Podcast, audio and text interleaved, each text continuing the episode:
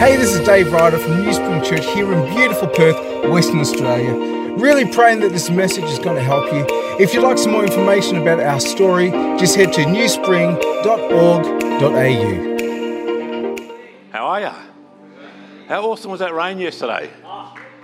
Uh, let me tell you why it's awesome for me, because it might not be awesome for you if you like had flooding in your laundry, like we kind of did a little bit. Thank you. So yesterday morning I went to uh, soccer uh, with one of my daughters, which is uh, okay. It's fun. I like that. It's all right. It didn't rain on me then.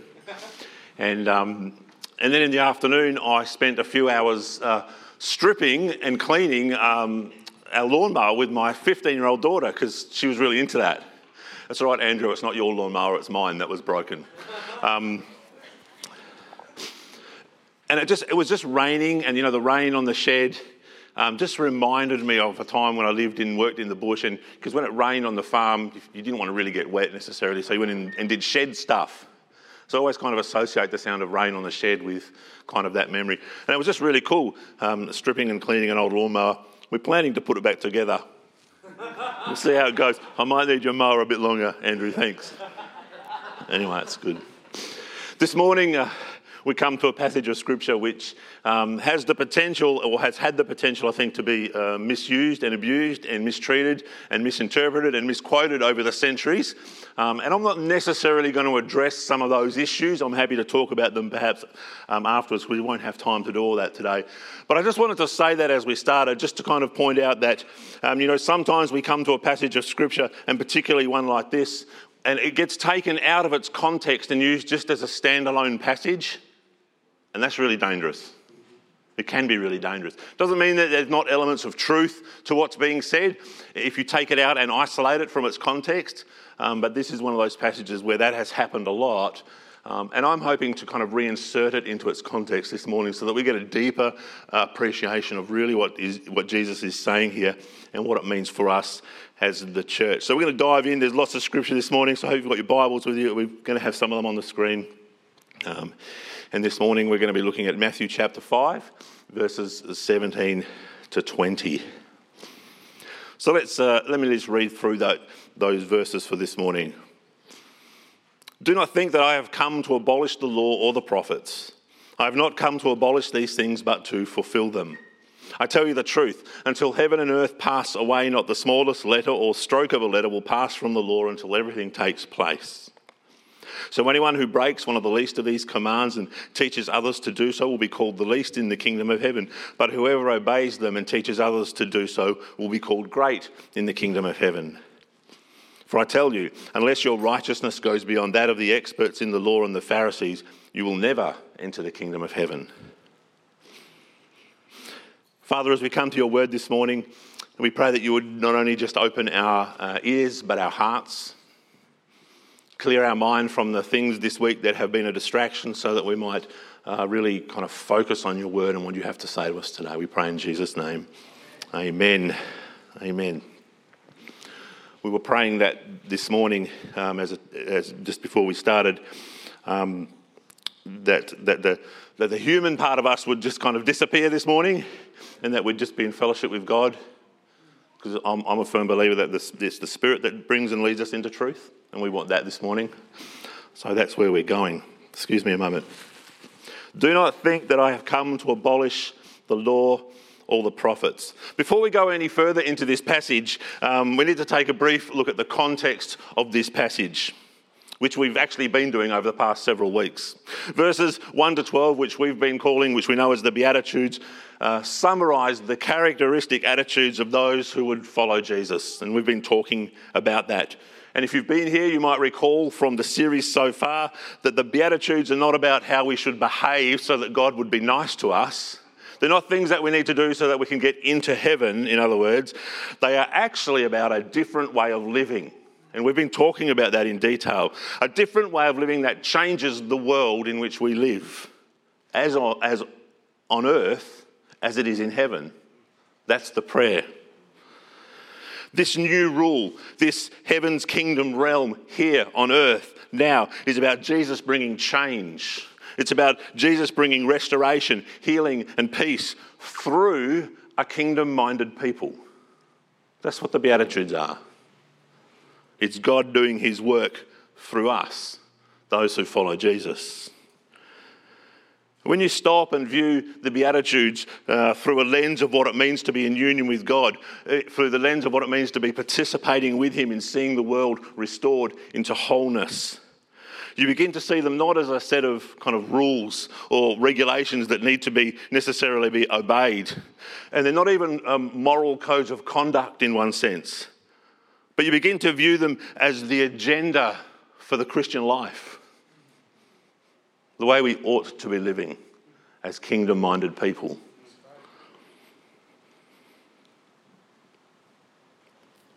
Spiritual poverty, grief over sin, meekness, hunger for righteousness, mercy, a pure heart, being peacemakers, expecting and embracing persecution.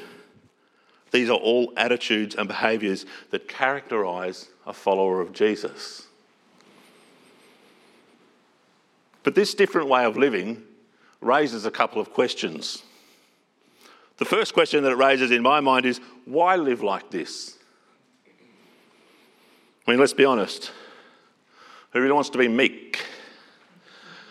Who's embracing persecution today? Really? We need to live like this?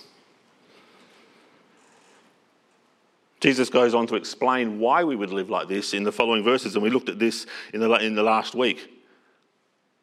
In verses 13 to 16, he says, Be salt and light. That's the why. Why do we live like this? So that you might be salt and light. But why do we need to be salt and light? That's another question that this passage asks of us. And Dave talked about this last week, and really he only got to talk about salt. We ran out of time to talk about light. I know he had a heap more to say about that, um, and maybe we can revisit that at some point. And actually, I'm just going to say up front today, although we have four verses to look at, we're probably only going to get to verse 17. but anyway. But why do we live as salt and light? Because in a dark and bland world, we need saltiness and brightness. Basically, I'm just kind of making it simple. That's the way we live as kingdom minded people. And we do that because that actually honours God. That's why we live as salt and light. It honours God. Why do we live a beatitude focused life? Um, because it makes us salty and it makes us bright. Why do we want to be salty and bright? Because it honours God. That's kind of the flow of what Jesus is saying here. Why be merciful? Because it honours God. Why be pure in heart? Because it honours God. Why be meek and self-controlled and self-centered and in a, in a sorry? Why should we be meek in a self-centered and self-focused world or culture? Because it honours God. Why be peacemakers in a hostile world? Because it honours God. That's why. Paul echoes this theme in his letter to Titus in Titus chapter 2. I think we've got it on the screen. For the grace of God has appeared bringing salvation to all people. It trains us to reject godless ways and worldly desires and live self controlled, upright, and godly lives in this present age as we wait for the happy fulfillment or, or, the blessedness. There's that word that we've been looking at. As we wait for the happy fulfillment of our hope in the glorious appearing of our great God and Saviour, Jesus Christ, He gave Himself to us Sorry, he gave himself for us to set us free from every kind of lawlessness and to purify for himself a people who are truly his, who are eager to do good. Do you see the connection? God is making us a kingdom minded people, and when we live like that as salty and bright people, it honours him. It brings glory to his name. And that's what he's doing through his church. So I guess we might ask this question who's eager to do good? Oh, wrong, wrong crowd. of course we are. We, we all desire to live like that, don't we? Of course we do. Because living our life in a kingdom minded way brings honour to God, and we want to do that. We know that's what we were created for. And you know, even when you examine the life of Jesus, you quickly discover that he himself embodies each and every one of the Beatitudes. It's an interesting study, and we kind of haven't really gone there yet. But if you were to go back through the Beatitudes and have a look at them carefully, you would see that each and every one of them spoke into who and what Jesus was like, who he was and what he was like. And as his followers, we're called to be like him to live as he lived, to act as he acted, to honour God with every aspect of who we are, with every aspect of our being. That's what it means to honour him. The other question that this passage, I think, raises for us and that we need to ask is how did all this teaching, because you know, that sounds good to us, like that makes sense to us, but how did this teaching sound to those who are hearing it for the first time? Is a really important question to ask right now. Because to be honest, I think you'll find that it actually comes across as radical to them and somewhat opposed to what they've been taught. Think about it. You see, you have to remember that these people believed that the law of Moses was their unique possession, that it was given to them and them alone as his chosen people. It was given to them by God Himself through Moses. And so to repeal it or to abolish it is actually blasphemy. And make no mistake, this new teaching does seem to be turning the established traditions upside down. And so it's no wonder when we read the first part of verse 17, let's have a look at it again, because it actually gives us a, a clue as to what is possibly going on in this conversation. Jesus actually preempts, he gives us a bit of a hint. Do not think that I have come to abolish the law or the prophets. Why do you think he says, do not think? Because that's what they were thinking, or potentially. Because what he was saying potentially had the, had the possibility of leading someone down that train of thought. He says, Do not think that I have come to abolish the law or prophets. That tells me straight away that the things that he is saying potentially may come across as, you know what, let's get away, let's do away with all of that. And they're going, well, hang on a minute. That's God's word given to us, his chosen people. And are you saying, let's get rid of it? He says, don't think that. I haven't come to abolish it. This got me to thinking, what was actually Jesus, what was he actually saying that might be causing people to think this?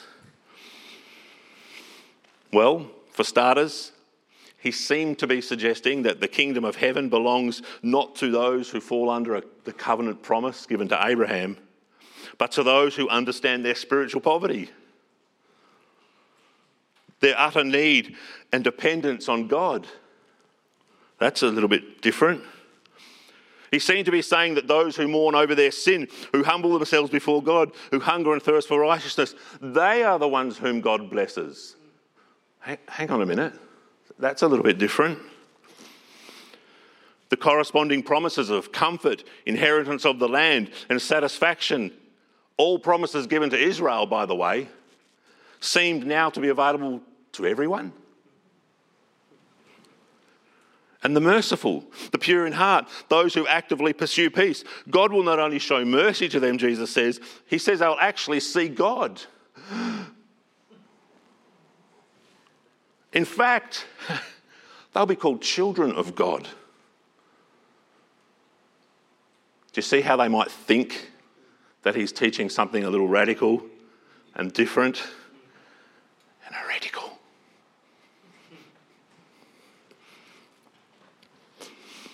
And then, as if to add insult to injury, Jesus compares those who are persecuted because of him to the prophets and says that, that because they follow in his footsteps, that they will be greatly rewarded in heaven. Oh my goodness. What is this new teaching?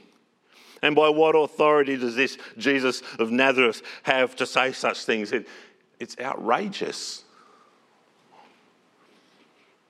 as God's chosen people, as people who lived according to the law given to them by God through Moses. They were the only ones, or so they thought, that could lay claim to God's promises of blessing, inheritance, and future prosperity. It was for them. Surely the kingdom of heaven belonged only to those who had lived and died by the law.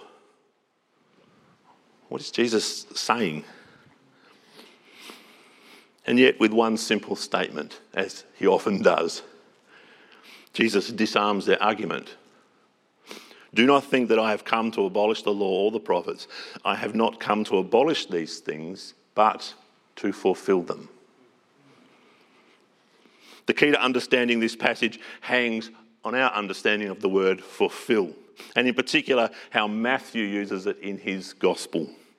Because actually, fulfillment is a theme that Matthew has been developing all the way through this gospel so far. I don't know if you've realised that. We're going to have a look at that because it's really important.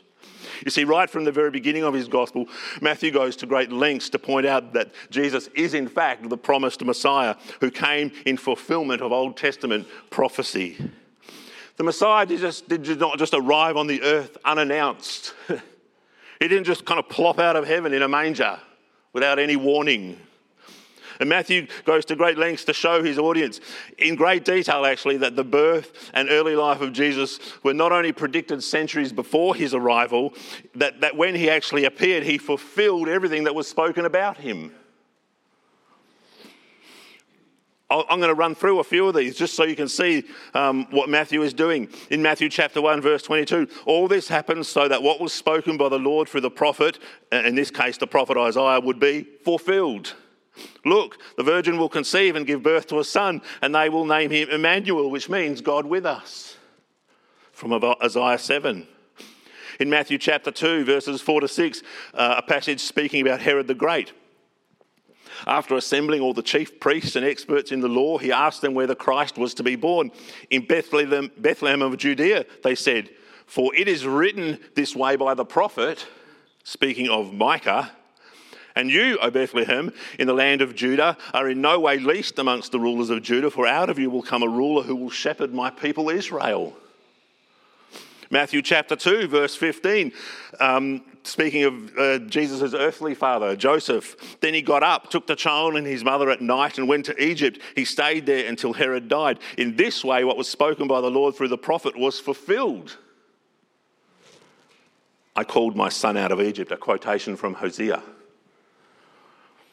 Matthew chapter 3, verse 3, speaking of John the Baptist, for he is the one who was spoken of by Isaiah. It's not even actually, it's about Jesus, but it's through John, uh, John, the Baptist. For he is the one who was spoken of by Isaiah, the prophet, the voice of one crying out in the wilderness, prepare the way for the Lord. Make his path straight. A quote from Isaiah 40. Matthew chapter 4, verses 12 to 16. I'm going through all of them, by the way. Now, when Jesus heard that John had been imprisoned, he went to Galilee. When in Galilee, he moves from Nazareth to make his home in Capernaum by the sea in the region of Zebulun and Naphtali, so that what was spoken by Isaiah the prophet would be, say it, fulfilled. Land of Zebulun and land of Naphtali by the way of the sea. Beyond the Jordan, Galilee of the Gentiles, a people who sit in darkness have seen a great light, and those sitting in the shadow of death, a light has dawned. Wow. From Isaiah 9. Actually, that's all of them. So you can see that all through his gospel so far, Matthew has been developing this theme of fulfillment. And he's doing so to lay a foundation so that when we come to the passage that we're in this morning, he can continue that theme. And that's really important to understand because it gives us a context for what is being said here. When Jesus says that he came to fulfill the law and prophets, Matthew wants his audience and us to understand that in the light of what he's already been saying. That it's a proof, it's a confirmation of who the Messiah is. But it's actually more than that. In other words, the law and the prophets point towards the Messiah coming for sure. They point towards him prophetically, and Jesus' life and ministry fulfills all that was spoken about the one who would come. With this understanding, Matthew's intent uh, for the use of this word fulfillment uh, becomes clear, I think, and it actually begins to help us understand what verses 17, 18, 19, and 20 are really about. It is important, however, to note that this idea of fulfillment works on two levels, as is often the case with uh, things in the scripture. You see, not only does Jesus fulfill the prophecies written in the law that are written in the law and the prophets about him, he also fulfills the purpose of the law. So he fulfills it in two ways. And that's what we're going to look at this morning. In other words, Jesus' purpose was to embody the Word of God, to fully accomplish all that was written. Romans 10:4 tells us Christ is the culmination of the law. By living a perfect life, Jesus fulfilled the moral law. In his sacrificial death, Jesus fulfilled the ceremonial law. And so you can see quite clearly, I think, that he didn't come to get rid of the law. No, not at all. He came to bring it to fulfillment.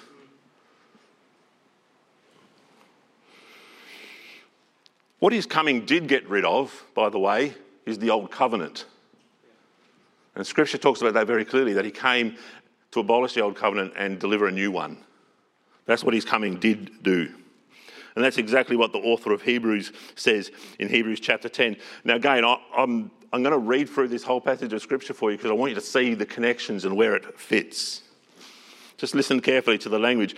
The old system, under, uh, this is chapter 10 of Hebrews, the old system under the law of Moses was only a shadow, a dim preview of the good things to come, not the good things themselves. The sacrifices under that system were repeated again and again, year after year, but they were never able to provide perfect cleansing for those who came to worship. If they could have provided perfect cleansing, the sacrifices would have stopped, for the worshippers would have been purified once for all time, and their feelings of guilt would have disappeared. But instead, those sacrifices actually remained, uh, reminded them of their sin year after year. For it is not possible for the blood of bulls and goats to take away sin. That is why when Christ came into the world, he said to God, you did not want animal sacrifices or sin offerings, but you have given me a body to offer. You were not pleased with burnt offerings or, or, other offerings for sin. And then I said, Look, I have come to do your will, O God.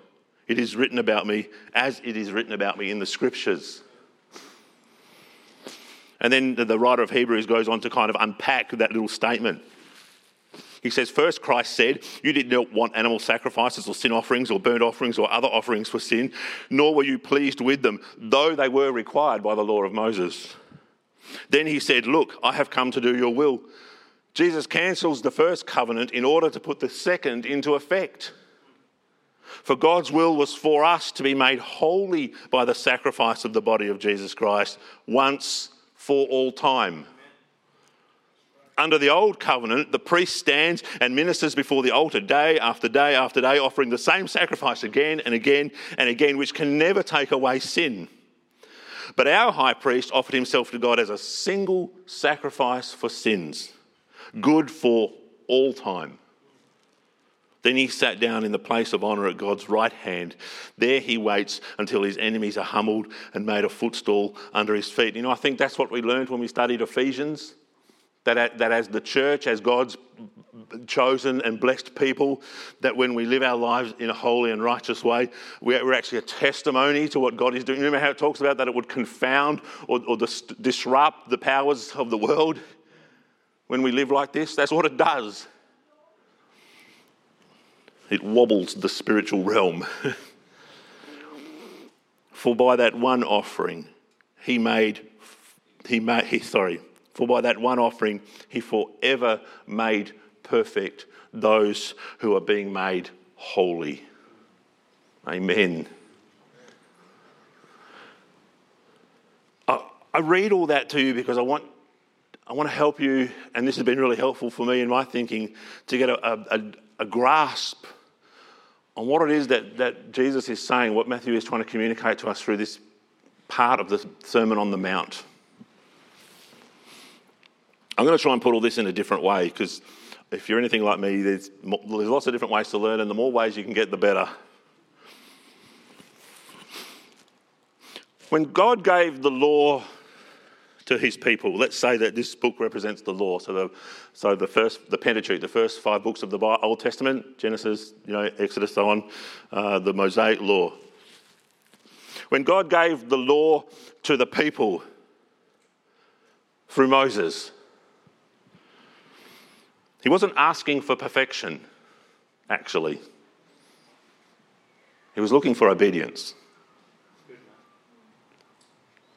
Obedience always comes out of faith and trust. Always has, always will. When the people lost faith and lacked trust and were disobedient and misbehaved, as humans are wont to do, God sent the prophets And that's probably how he sent them.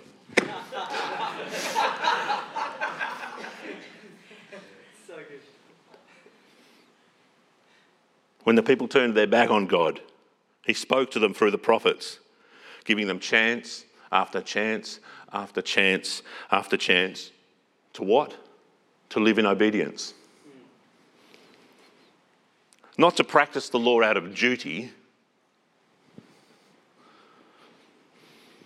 but to love Him and worship Him and love others and so demonstrate His love to the world. To live for Him, to be His chosen people, set apart, salt and light in a corrupt and broken world. That's what He was doing. And He had to remind them over and over and over again the law and the prophets. The law and the prophets. And often in scriptures, when you read the word the law, uh, we're, we're, talking, they're talking about the whole Old Testament, the law and the prophets, not just the Mosaic law. And sometimes it's a little bit hard to distinguish, but that's usually what is being meant the law and the prophets.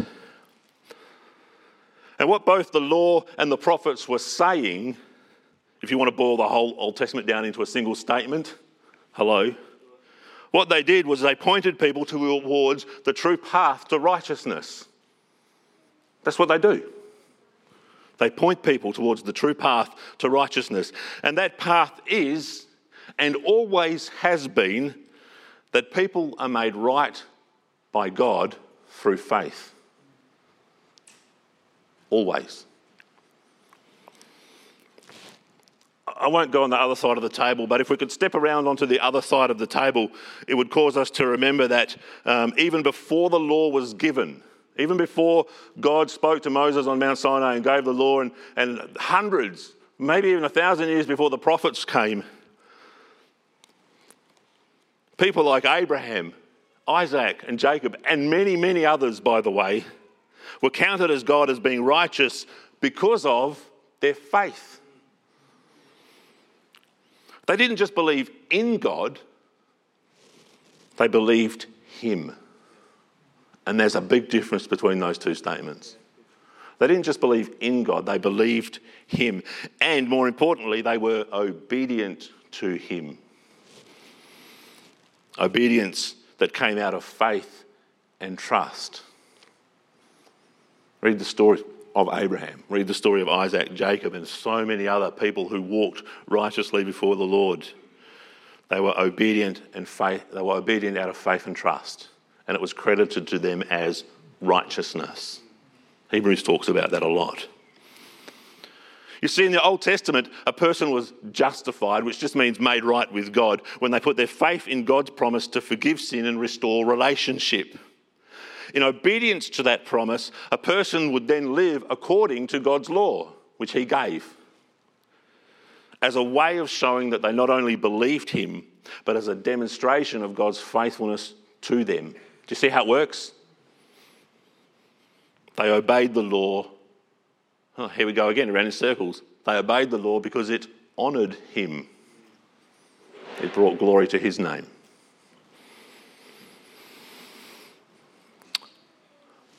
When Jesus came, when the Messiah was born into the human experience, all that changed. It changed. Because all that the law and the prophets were pointing towards arrived in the Messiah. Does that make sense?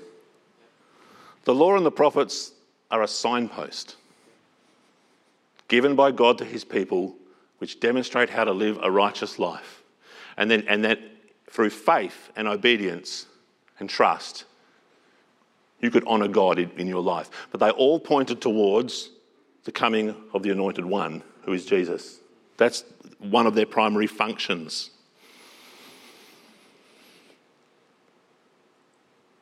They pointed toward the path to righteousness. And that righteousness is fulfilled in the coming of the Christ. So Jesus didn't come to get rid of the law and the prophets because actually they still do what they're designed to do. Does that kind of make sense to you? if you knew nothing about Jesus and were only introduced to the law and prophets, they would still act as a signpost that point to the path of righteousness. They always will, because that's why they were given. But now that he has come, it's not that we don't need the Old Testament, we just don't need the signpost anymore because we've already got Jesus. But they still point that way.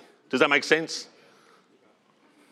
It is a little bit of a mind, but that's what they do, amongst other things. Now, I'm not saying that we don't need the Old Testament, heaven forbid, we do. We absolutely do need the Old Testament because the, the, pen, the, the, books of the law and the stories that, that around what happened with, with Israel and Judah contain story after story after story and give example after example after example of what it looks like to walk in righteousness. So there's so much that we can learn from that. So much. In fact, I don't think that we can actually really understand who Jesus is in our lives unless we understand the sign, what the signpost was pointing toward. So we need them, absolutely.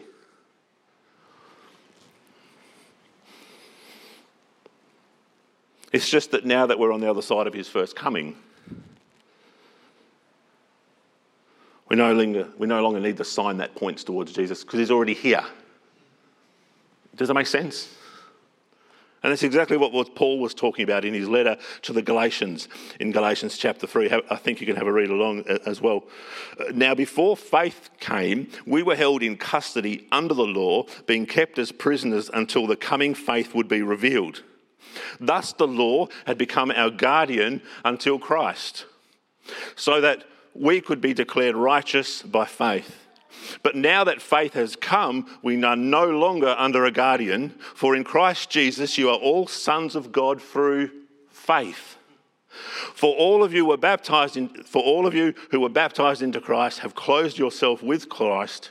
There is neither, and we learnt this in Ephesians as well, there is neither Jew nor Greek, there is neither slave nor free, there is neither male nor female, for all of you are one in Christ Jesus.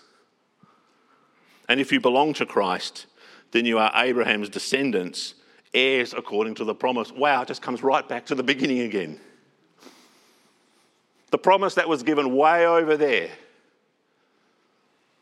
and can be found flowing all through this and is fulfilled in Jesus is that we are heirs to God's promise.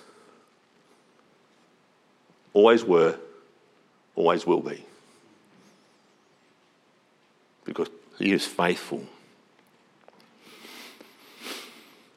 Uh, the, the team can uh, come up. So, was this new teaching coming from the mouth of Jesus uh, really so radical? Was he really trying to turn the established traditions upside down? Well, yes and no. Because when you stop and think about it, when you actually stop to consider what it was that Jesus was inviting people into, you discover that it wasn't all that different from what God had been asking from his people all along, actually. God has always been looking for those who will mourn after their sin. God has always been looking for those who will humble themselves before him. God has always been looking for those um, who would hunger and thirst for righteousness. God has always insisted that his people be merciful, pure in heart, actively pursuing peace. God's greatest desire was that the children of Israel would be his people, holy and set apart for his glory amongst the nations, and that he would be their God and their Father. Nothing has changed in that regard. What is radical about what Jesus is teaching in the Sermon on the Mount is that Jesus now, in, in, in one sense, opens up the intent of the law and shows us what it really looks like to live out heaven's kingdom rule here on earth. Interestingly, I think this new way of living is not actually that new, it's actually very old. It's how God intended for his people to live all along. Yes, at the coming of Christ is, is the beginning of a new chapter, but we're part of the same narrative. It's more than a story, it's an epic because it continues into eternity.